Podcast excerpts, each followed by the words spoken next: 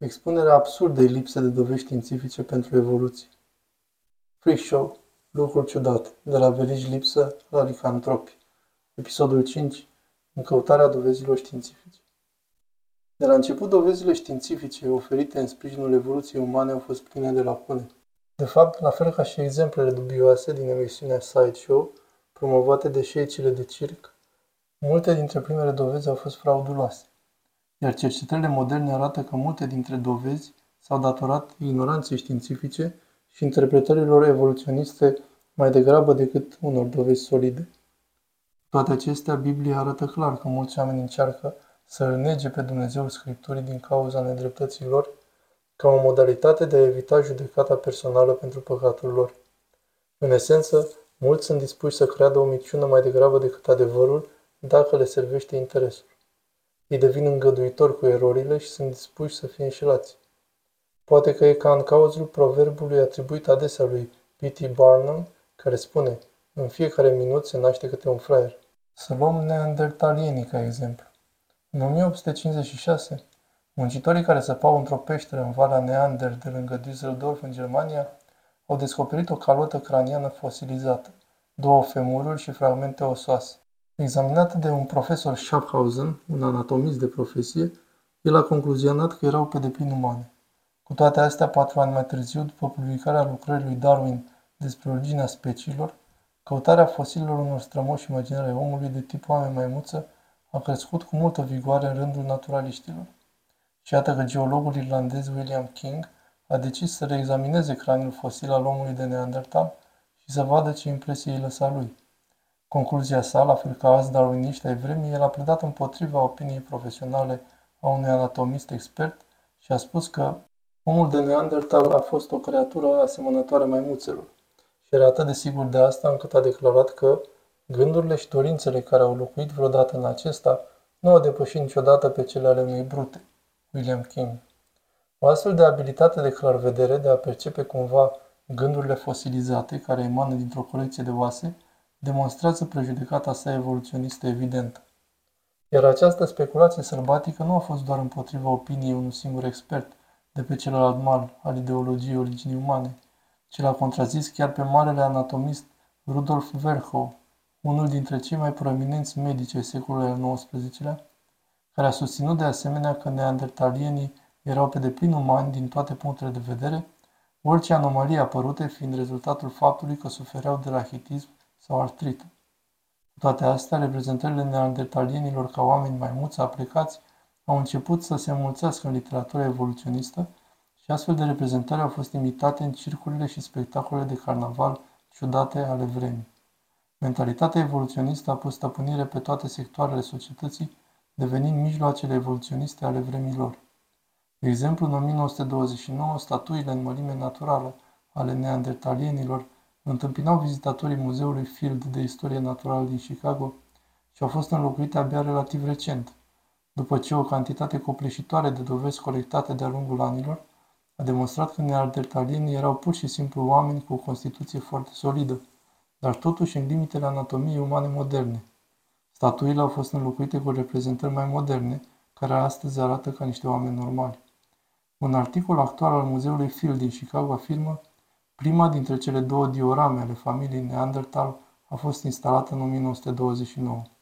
La începutul anilor 1970, figurile neandertalienilor au fost înlocuite cu altele noi. Până în 1994, expoziția Sala Epocii de Piatră a lumii vechi a fost demontată deoarece majoritatea exponatelor a fost considerate inexacte științific. Sala includea și familia Neandertal. Deci, în ciuda faptului că sunt încă folosiți ca exemple ale presupușilor noștri strămoși, primitivi, în filme populare și în reclame atractive, cum ar fi seria suficient de simplu și pentru un om al cavernelor, neandertalinii nu au fost niciodată subumani. Acea idee a fost întotdeauna o falsă impunere aplicată asupra faptelor, mai degrabă decât derivată direct din ele și poate că cea mai clară confirmare a acestui lucru vine de la nimeni altul decât dr. Eric Trinkos, un paleoantropolog specializat în neandertalieni în biologia umană modernă timpurie și în evoluția umană. El este considerat printre cele mai importante autorități mondiale în privința omului de Neandertal, iar concluzia lui a fost Comparațiile detaliate ale rămășiților scheletice ale neandertalienilor cu cele ale oamenilor moderni au arătat că nu există nimic în anatomia neandertalienilor care să indice în mod concludent abilități locomotorii de manipulare, intelectuale sau lingvistice inferioare celor ale oamenilor moderni. Așa că evoluționiștii se folosesc de neandertalieni de aproximativ 175 de ani pentru a dantela mințile a milioane de oameni cu idei evoluționiste despre derivații proto-umane, pentru ca mai apoi să afirme de plină lor umanitate. Dar cum rămâne cu alte exemple care au fost oferite publicului? Cea mai faimoasă păcăleală și una dintre cele mai deplânse în rândul comunității evoluționiste este celebrul om de Piltdown. Presupusul craniu de om maimuță și maxilarul a fost găsit în 1912 de un muncitor care săpa într-o groapă de pietriș din apropierea orașului Piltdown din Anglia. S-a anunțat că ambele piese provin de la același om maimuță străvechi, care a fost denumit omul din Piltdown. Timp de 40 de ani, această presupusă dovadă a evoluției umane a fost expusă în expoziții de muzeu și în manuale ca dovadă pozitivă că ființele umane au descins din strămoși asemănători maimuțelor, afișând desenate de mână ca presupuse imagini științifice despre cum trebuie să fie arătate aceste creaturi, toate având o asemănare uimitoare cu modul în care emisiunea Freak Show, lucruri ciudate, seria Verigile Lipsă, îi portretizau, descriau și reprezentau prin artiștii lor promoționali. Abia după patru decenii, dovezile au fost reexaminate și expuse ca o fraudă. Și nici măcar nu era o fraudă bună, deoarece se putea vedea cu ușurință cum dinții din maxilar fusese șlefuiți pentru a-i face să pară mai umani, iar oasele fusese tratate chimic pentru a le face să pară foarte vechi. Era pur și simplu o combinație între un craniu uman vechi și un maxilar de maimuță din zilele noastre lipite împreună. Am adus în discuție acest exemplu astăzi nu pentru a sublinia faptul că o dovadă a evoluției a fost infirmată, ci pentru a sublinia că acceptarea și promovarea unor astfel de dovezi de către profesioniști timp de peste 40 de ani poate fi atribuită doar unuia dintre aceste două lucruri. 1. Acuitatea științifică patetică de care au dat dovadă cercetătorii evoluționiști din acea vreme sau 2. Niște interese care au făcut pe oameni să fie dispuși să treacă cu vederea frauda evidentă pentru a-și atinge scopurile ideologice. Cu sute de persoane implicate în producerea de copii de calitate muzeală ale exponatelor, distribuirea lor la diverse muzee din întreaga lume și producerea a numeroase diagrame pentru manuale și descrieri bazate pe dovezi și nimeni nu a detectat frauda, pare extrem de suspect sau în cel mai bun caz neglijent. Acum, cu doar 5 ani mai târziu, un fermier din Nebraska a găsit la ferma sa ceea ce el credea că este un dinte de un tip special. Un prieten de-al său paleontolog evoluționist era entuziasmat de perspectiva care putea proveni de la un om maimuț. Încă o dată, un artist cu o bogată imaginație evoluționistă a realizat un portret al omului din Nebraska, un om maimuță păros, împreună cu soția sa, o femeie maimuță, înfățișate cu o tunsoare bob, chipurile pentru a o face să pară feminină, dar nu prea feminină. Câțiva ani mai târziu, oamenii de știință au confirmat că dintele provenea de la un tip de porc. Întregul fiasco nu a avut nimic de a face cu maimuțele sau cu oamenii, ci doar cu presupozițiile evoluționiste care au condus la concluzii false, toate bazate pe dovezi ridicol de slabe.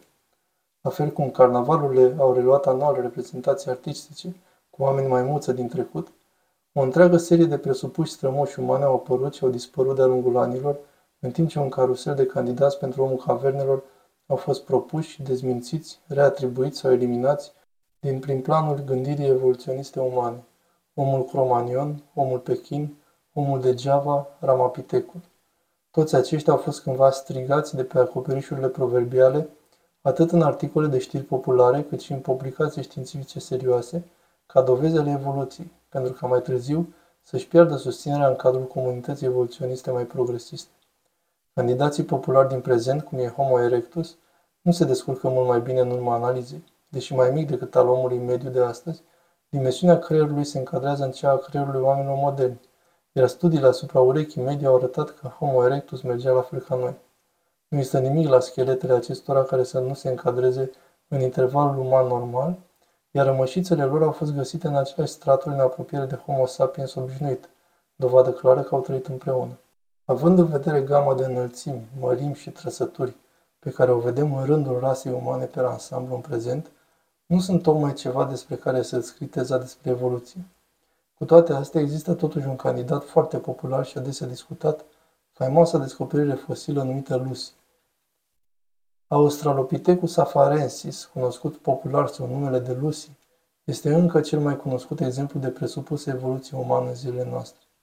Ea a fost cândva foarte mult promovată ca fiind presupusul nostru strămoși și a primit acest nume unic datorită cântecului formației Beatles Lucy in the Sky with Diamonds, care se auzea la radio atunci când ea era asamblată de echipa care a găsit-o în Etiopia.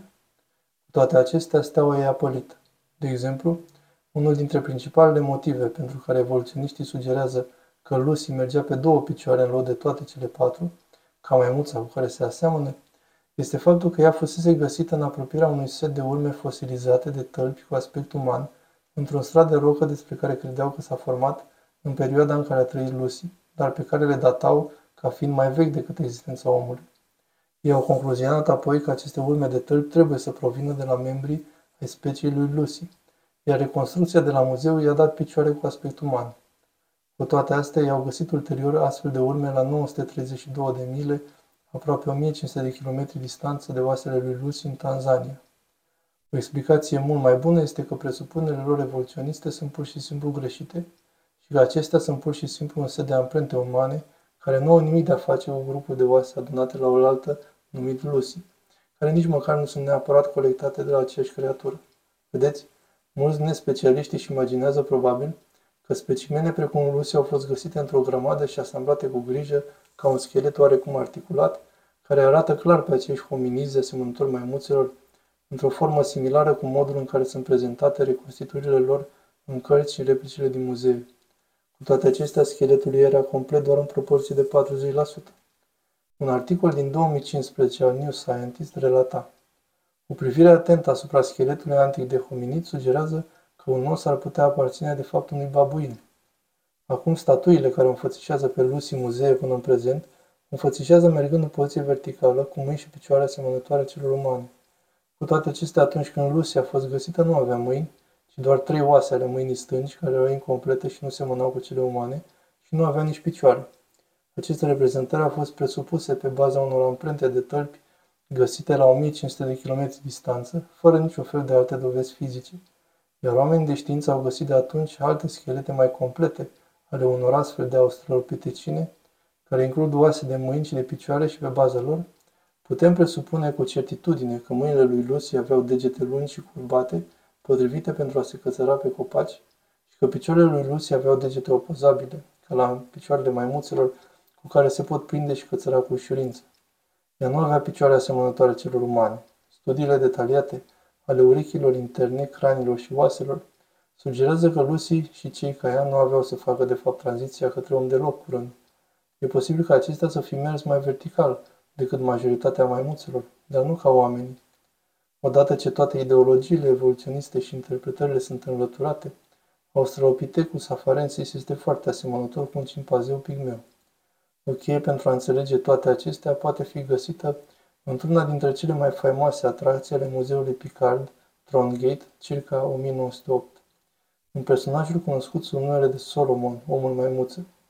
Într-o inversare a atracțiilor tipice ale seriei Veriga Lipsă, Solomon era un cimpanzeu real îmbrăcat în ținute victoriene masculine și lăsat să se plimbe. Oamenii erau amuzați de absurditatea de a vedea o maimuță imitând un bărbat și acesta a fost de asemenea prezentat ca fiind veriga lipsa lui Darwin.